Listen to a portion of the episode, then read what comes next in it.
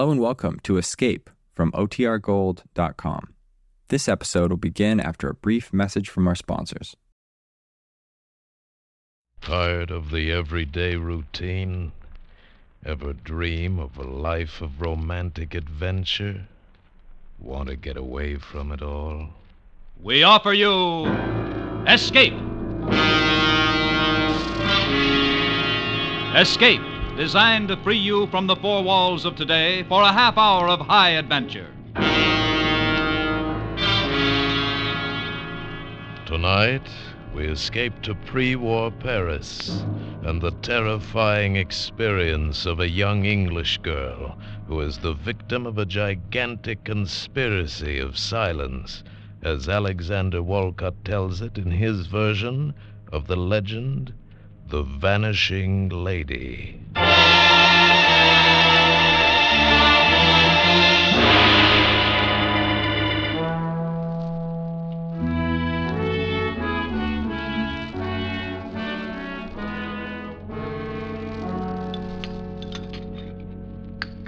Cup of tea, Bruce? No, thank you, my dear. I think I'll just have a Johnnie Walker and soda and take a look at the Evening Standard. I'd like another, please, Mother. Oh, all right, Alice.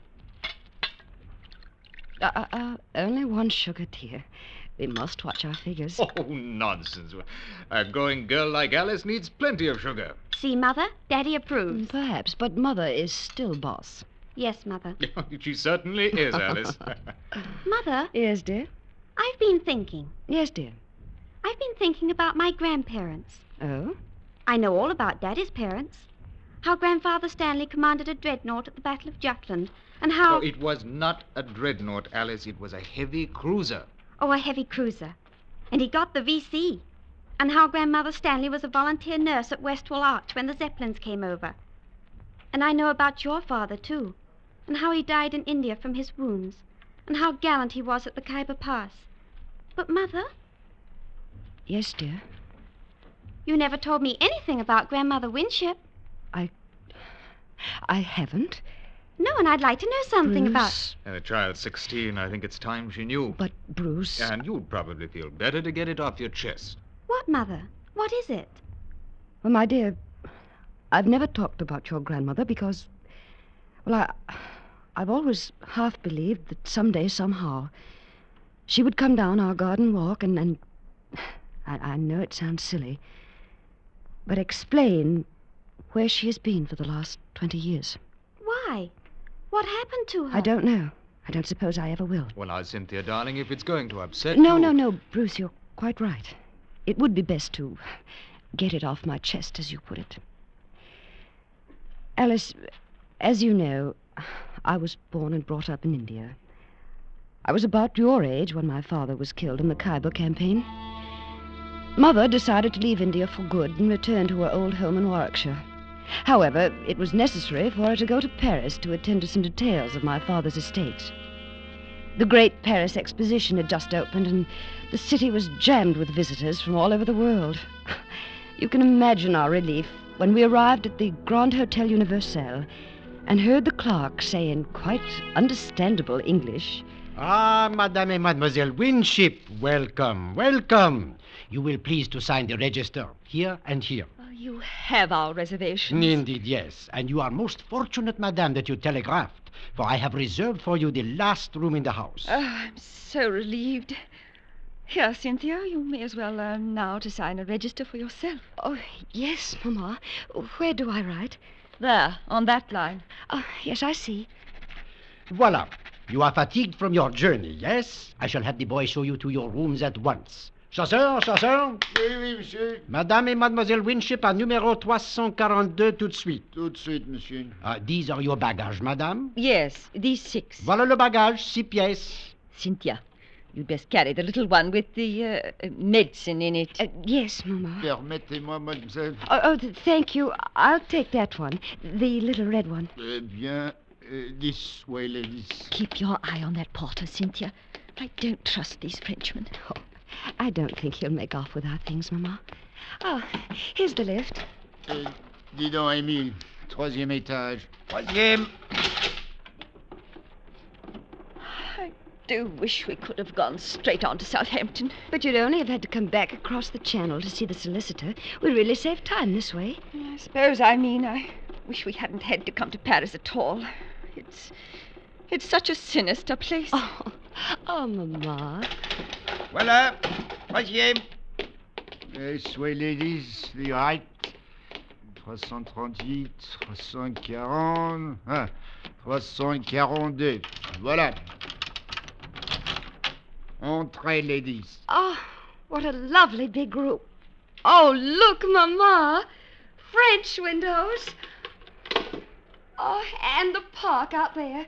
And that square with the statues on The it. ladies désirent Uh, no, quelque thank chose you. en plus. H- Here. Oh, merci. Uh, thank you, ladies. Oh, Mamma, it's like something out of a book. Yes, my dear, that's the trouble with Paris. It's so attractive. But underneath it's evil. Oh, the furniture. The gilt clock. This lovely marble table. Oh, Mamma, everything's so, so, so, so French. Well, I'll be very glad to be on my way to where everything's English by this time tomorrow. Now, come away from that window and help me get into something comfortable, there's a dear. Oh, yes. Yes, Mamma. I, I don't know when I've been so tired. I, I just can't seem to catch my. Mamma! Mamma, what's the matter? Mamma, speak to me. Oh, here. I'll get you up in the bed. There. There. Now, let me loosen your corset. Here, Mamma. Here, are the smelling salts. Breathe deeply. Mamma. Oh, the telephone. I've got to get a doctor. Oh, please hurry. Please. Oh, hello, operator. Will you please send a doctor up to room number. Let me see. Number 342. Pardon que mademoiselle désire Will you please send a doctor to room, room number 342? Je ne comprends pas. Qu'est-ce que mademoiselle désire A doctor, please, a doctor. Ah oui, un docteur. Oui, mademoiselle, tout de suite.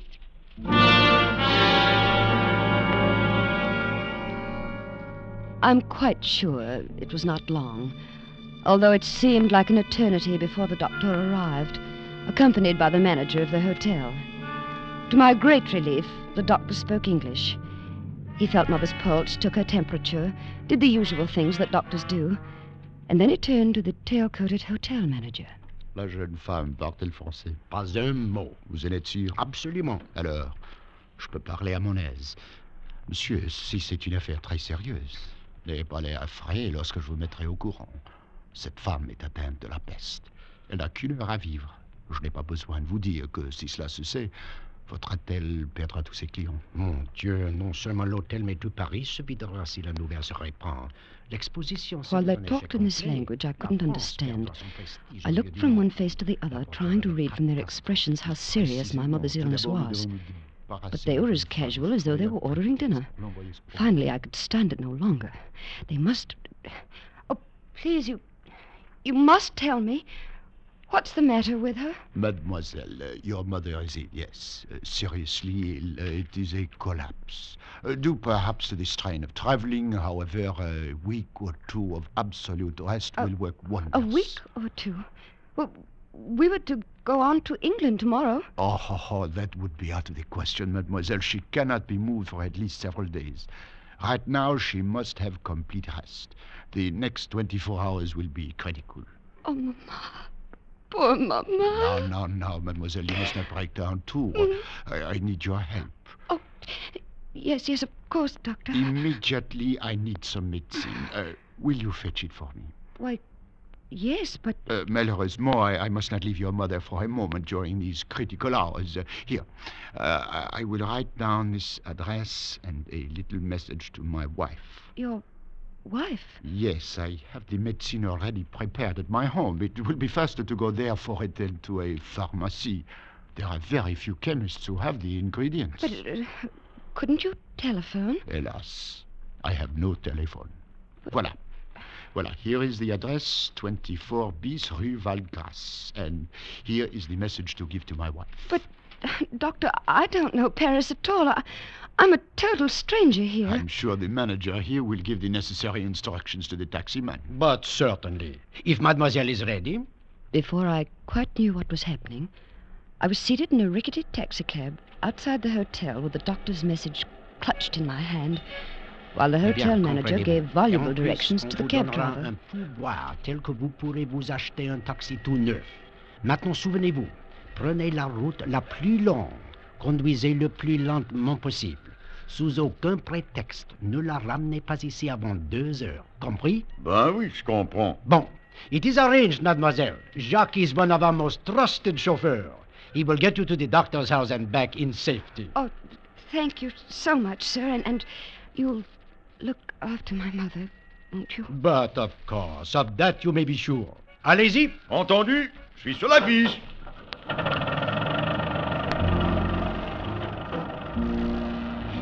When we left the hotel, we crossed a huge square with statues around it and turned into a wide avenue which led up a gentle incline, at the top of which was a huge arch. But before long, we turned off to the right into narrower streets. It must have been 20 minutes later when we turned into another wide boulevard, and I saw another huge arch up ahead. Or was it the same arch? Driver, Mademoiselle uh, ha- haven't we passed that arch before? Regardez, mademoiselle. Voilà l'Arc de Triomphe. Voilà la Tour Eiffel. Oh, uh, please, voilà I, I don't want a sightseeing tour. I want to go to this address directly, don't you understand? Now, please, take me there at once. On fait ce qu'on peut, mademoiselle. Mais soyez tranquille donc. Elle est bien vieille, cette bagnole. Mais elle marche. At last, we turned into a narrow street and pulled up before a grim grey house. The blue enamel sign on the wall read number 24 bis. I jumped out of the cab almost before it stopped, rushed up the three stone steps, and pulled at the brass bell knob. Oh, hurry, hurry, hurry. Please, please hurry. Bonjour, mademoiselle. Monsieur le docteur n'est pas là. Uh, the doctor sent me for some medicine. Uh, here, read this, please. Retenez cette jeune femme aussi longtemps que possible. C'est de la plus grande importance pour l'avenir de Paris et même de la France. Entrez. Oh, thank you. Quand vous ne pouvez plus la faire The doctor's wife stood there reading and rereading the note as though she didn't understand it. And until I thought I would scream. Oh, please, please hurry. Get me the medicine. It's my mother. She may be dying. I, I must get back to her. Please hurry. Asseyez-vous. She pointed to a chair Attendez. and slowly walked down the hall and closed the door behind her. I waited and waited and wondered about the time the cab had taken to get here, about that arch that looked so familiar. And I was torn by the hundred nameless anxieties that torture you when your nearest and dearest is ill. And then I heard something that froze my blood. A telephone. A telephone clearly ringing somewhere in the house. The doctor had said he had no telephone. That was the reason I must come all this way for the medicine. Oh, no. No, it, it couldn't be in this house. It, it must be next door. Or across the street, of course. That's where the sound was coming from. But no. It was the voice of the doctor's wife answering the phone. Oh, no. No, what monstrous plot was this?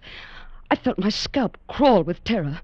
My brain pounded and my head felt as though it would burst. I wanted to scream, to run out of this awful house, to run all the way across Paris to the bedside of my mother. Voilà, mademoiselle. La médecine. Oh, thank you.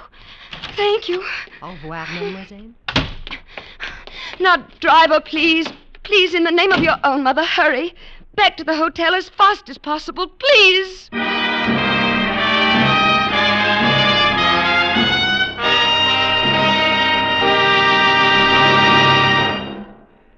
In just a moment, we continue with the second act of Escape.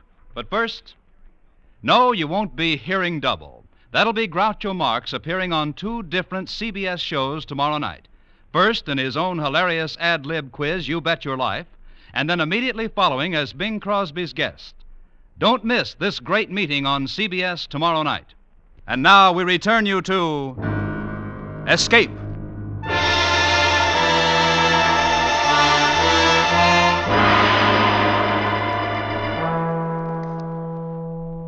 I pleaded with the taxi driver. I begged him to hurry. I explained to him in tears that my mother was desperately ill. But the taxicab never increased its speed. We crept across Paris just as slowly as we had come. Until at last We pulled up before the entrance of the hotel. Voilà, mademoiselle. I jumped out of the cab, and then I saw the sign over the hotel entrance. It said, Hotel Ritz. Uh, driver, you, you've taken me to the wrong hotel. I'm staying at the Grand Hotel Universal. Ben non, mademoiselle. Je vous ai ramassé au Ritz et je vous ramènerai au Ritz. Et il y a 25 francs 50 au compteur. Et j'aimerais recevoir immédiatement en plus le pourboire. Please, I, I don't understand what you're saying, but I want you to take me to the Grand Hotel Universal. Et c'est ici que je vous ai pris en charge et c'est ici que je vous ramène. et maintenant, c'est mon heure d'aller dîner. Donc, si vous aurez l'obligeance de me payer... Oh, hein, you stupid, stupid man. Can't you understand my mother is ill? You've taken more than two hours to get me to that doctor's house and back.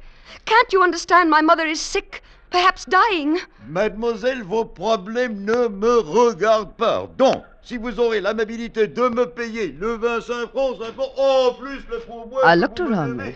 A small group of passers-by had stopped and were listening curiously to the argument, and then they joined in, taking sides. Everywhere I looked were foreign faces, strangers, enemies. And then, shouldering through the crowd, I saw the bareheaded young man in tweeds with a pipe clamped in his teeth. And before he had a chance to speak, I knew that help had come. You, uh, having some trouble? Oh, thank heaven, an Englishman! Yes, that's right. Now, what seems to be the matter? I told him rapidly as I could. And he paid the mulish cab driver. Merci. Popped me into another cab, and five minutes later, we walked into the lobby of the Grand Hotel Universel. The manager was behind the desk. Uh, please, my mother. Is she all right? Uh, I beg your pardon. My mother, Mrs. Winship, in 342. Is she all right? There is no Madame Winship in 342. What? 342 is occupied by Monsieur Auguste Noailles, a permanent guest. Oh, Please, don't you remember me? I'm Cynthia Winship. Two hours ago, you put me into a taxi to go to the doctor's house for some medicine for my mother. No, I'm afraid mademoiselle is mistaken. I have never seen her before in my life. Well, now, look here. What is this? No, listen, I swear to you, it is as I say. We signed the register less than three hours ago. We got in on a train from Marseille. Well, now, let's have a look at the register. Oh, yes, yes. I- I'll show you. I- I'm in 342. Where is the register? It is here, mademoiselle. You may see for yourself. See, today's date. 14 guests registered, but I don't see any mademoiselle or Madame Winship. Do you? But But. this is, is monstrous. It's impossible. My mother is somewhere in this hotel. What have you done with her? What have you done with her?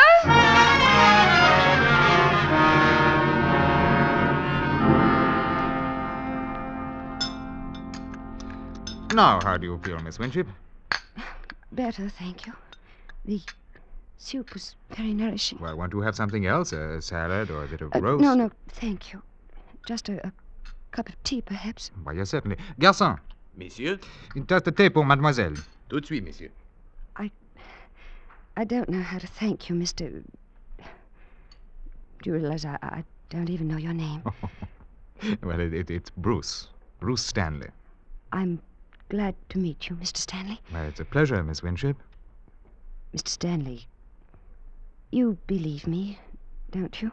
Of course I do, Miss Winthrop. We did register at that hotel. We were in room 342. Why, uh, I can even describe the furnishings. There was a big window that went from the, the ceiling to the floor. Um, every hotel room in Paris has windows like that, Miss Winship. Oh, they do? Yes. Oh. Well, in this room, the draperies were plum colored, and there was a, a marble top table, black marble it was, and a, a gilt clock. It had run down. The hand stopped, I remember it, at 20 minutes past three. The walls were covered in, in rose brocade, and the bedspread was a washed out yellow. Oh, if I could only get into that room, you'd see that I'm not making this up. No, I, I'm sure that you're not. And, and perhaps I can find a way to make them let you in the room. You can. Yes. You see, I'm with the embassy, you know. Uh, under secretary sort of thing. I believe that the British Empire has enough influence to change the mind of an obstinate Paris innkeeper. Well, then let's do it right away. Well, I'm afraid the might of Britain can't move that fast. It's past dinner time. But tomorrow we shall see. Tomorrow. Oh, but I, I must get in that room tonight. I have no money and nowhere to sleep. Well, we can do nothing with the people at the hotel. Uh, you, you saw that. Uh, we, we'll just have to be patient until tomorrow. And I, I'm sure that I can find a room for you tonight in a pension near the embassy. You're, you're so very kind. How can I ever thank you, Mr. Stanley? You, uh, you might begin by calling me Bruce. Thank you, Bruce. Thank you, Cynthia. Oh, oh! Well, what is it? I've just thought of something. The doctor. The doctor? Yes, the, the one the hotel manager brought in to look after Mother. I still have his address somewhere here in my bag. Uh, just a minute. Yes, here it is. Oh, we must go there immediately. He, he can tell us about Mother. Hmm, 24 bis Rue Val de Grace. Well, it's not far. That's just up the Boulevard Raspail. It's near the Gare Montparnasse. How long would it take to get there by taxi? Oh, about ten minutes. But it took over an hour this afternoon.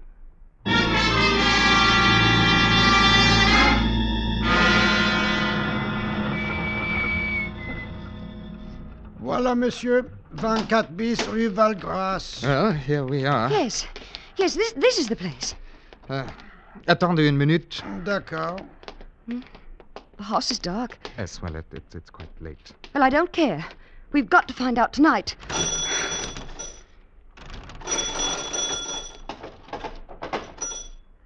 Qui est en bas? Where is he? Oh, he's uh, there at the upstairs window. Uh, monsieur le docteur, c'est Mademoiselle Winship. Elle veut vous questionner de sa mère. Je connais pas de Mademoiselle Winship. He says he doesn't know you. But he must. He, he must. Uh, Doctor, don't you remember?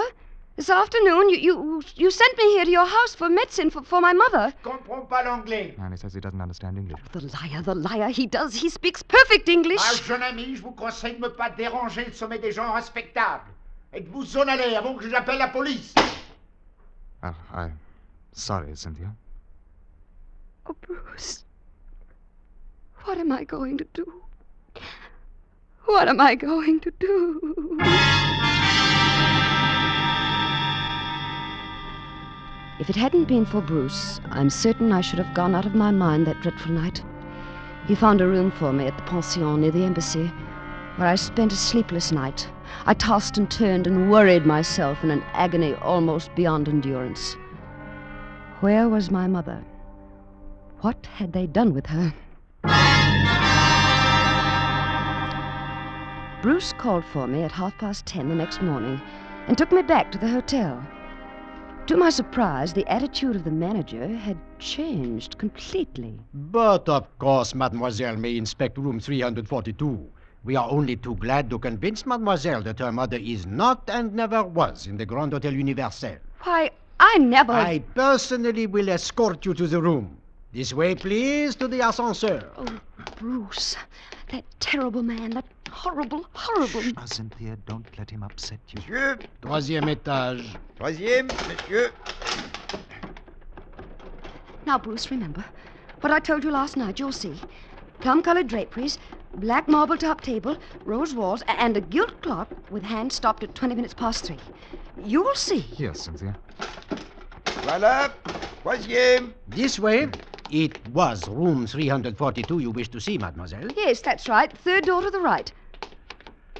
So, here we are. Oh, you see, Bruce, I, I know where it is. Yes, my dear. Voila.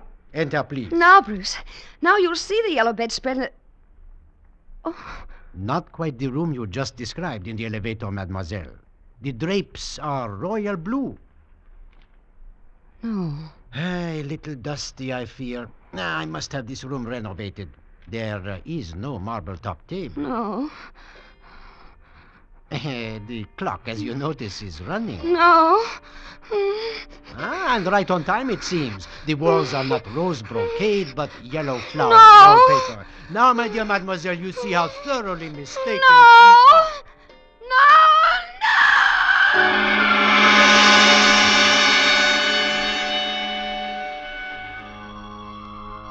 They had tried to make me think I was mad.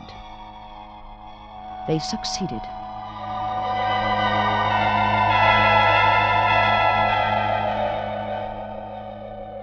I remembered nothing until I awoke in my aunt's house in England two weeks later.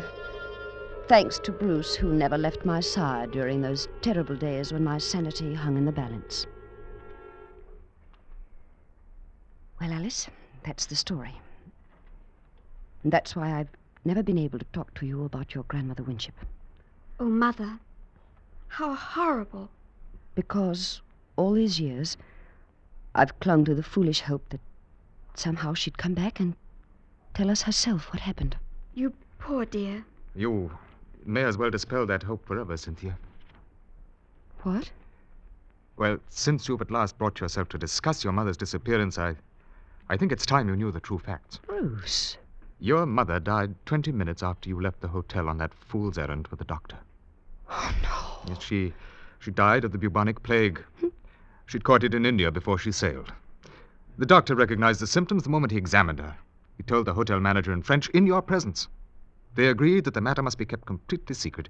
If the news leaked out that there was a case of plague in Paris, the city would have been emptied of visitors and the exposition would have been a failure. Oh, Bruce. Uh, the conspiracy of silence began in the hotel. The bellboy was paid to claim he never saw you. The taxi driver was paid to take you to the doctor's house by the most roundabout route. The note to the doctor's wife advised her to detain you as long as she could. And the taxi driver added his own imaginative touch by returning you to the Ritz instead of the Universelle. I shudder to think what might have happened if I hadn't come through the Place Vendôme just then. But you didn't know. Not then.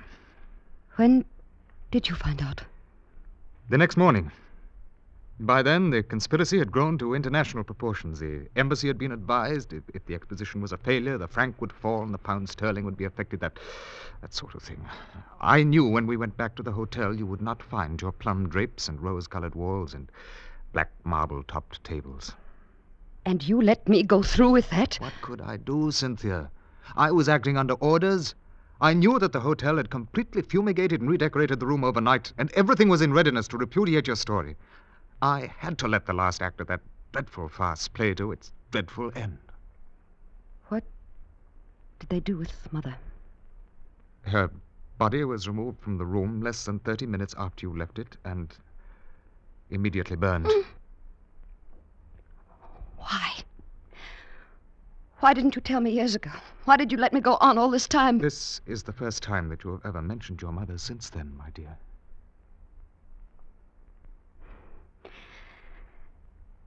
Alice. Yes, Mother? Uh, there's a, a new issue of the Tatler in the library. Wouldn't you like to look at it? But, Mother, I want now, to know dear, about... there's a good girl. I want to have a talk with your father.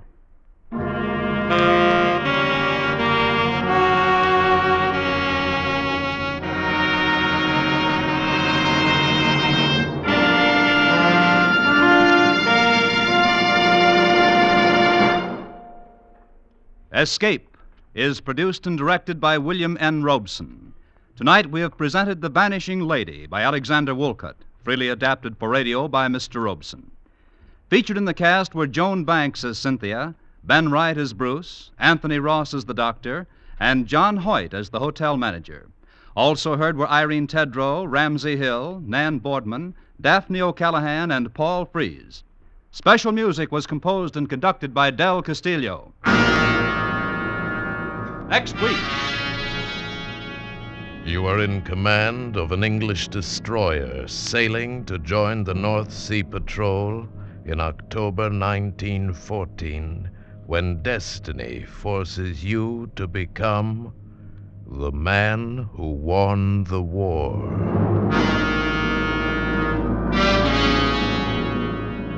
Next week, we escape with one of the classic stories of the First World War Robert Buckner's famous and unforgettable tale, The Man Who Won the War.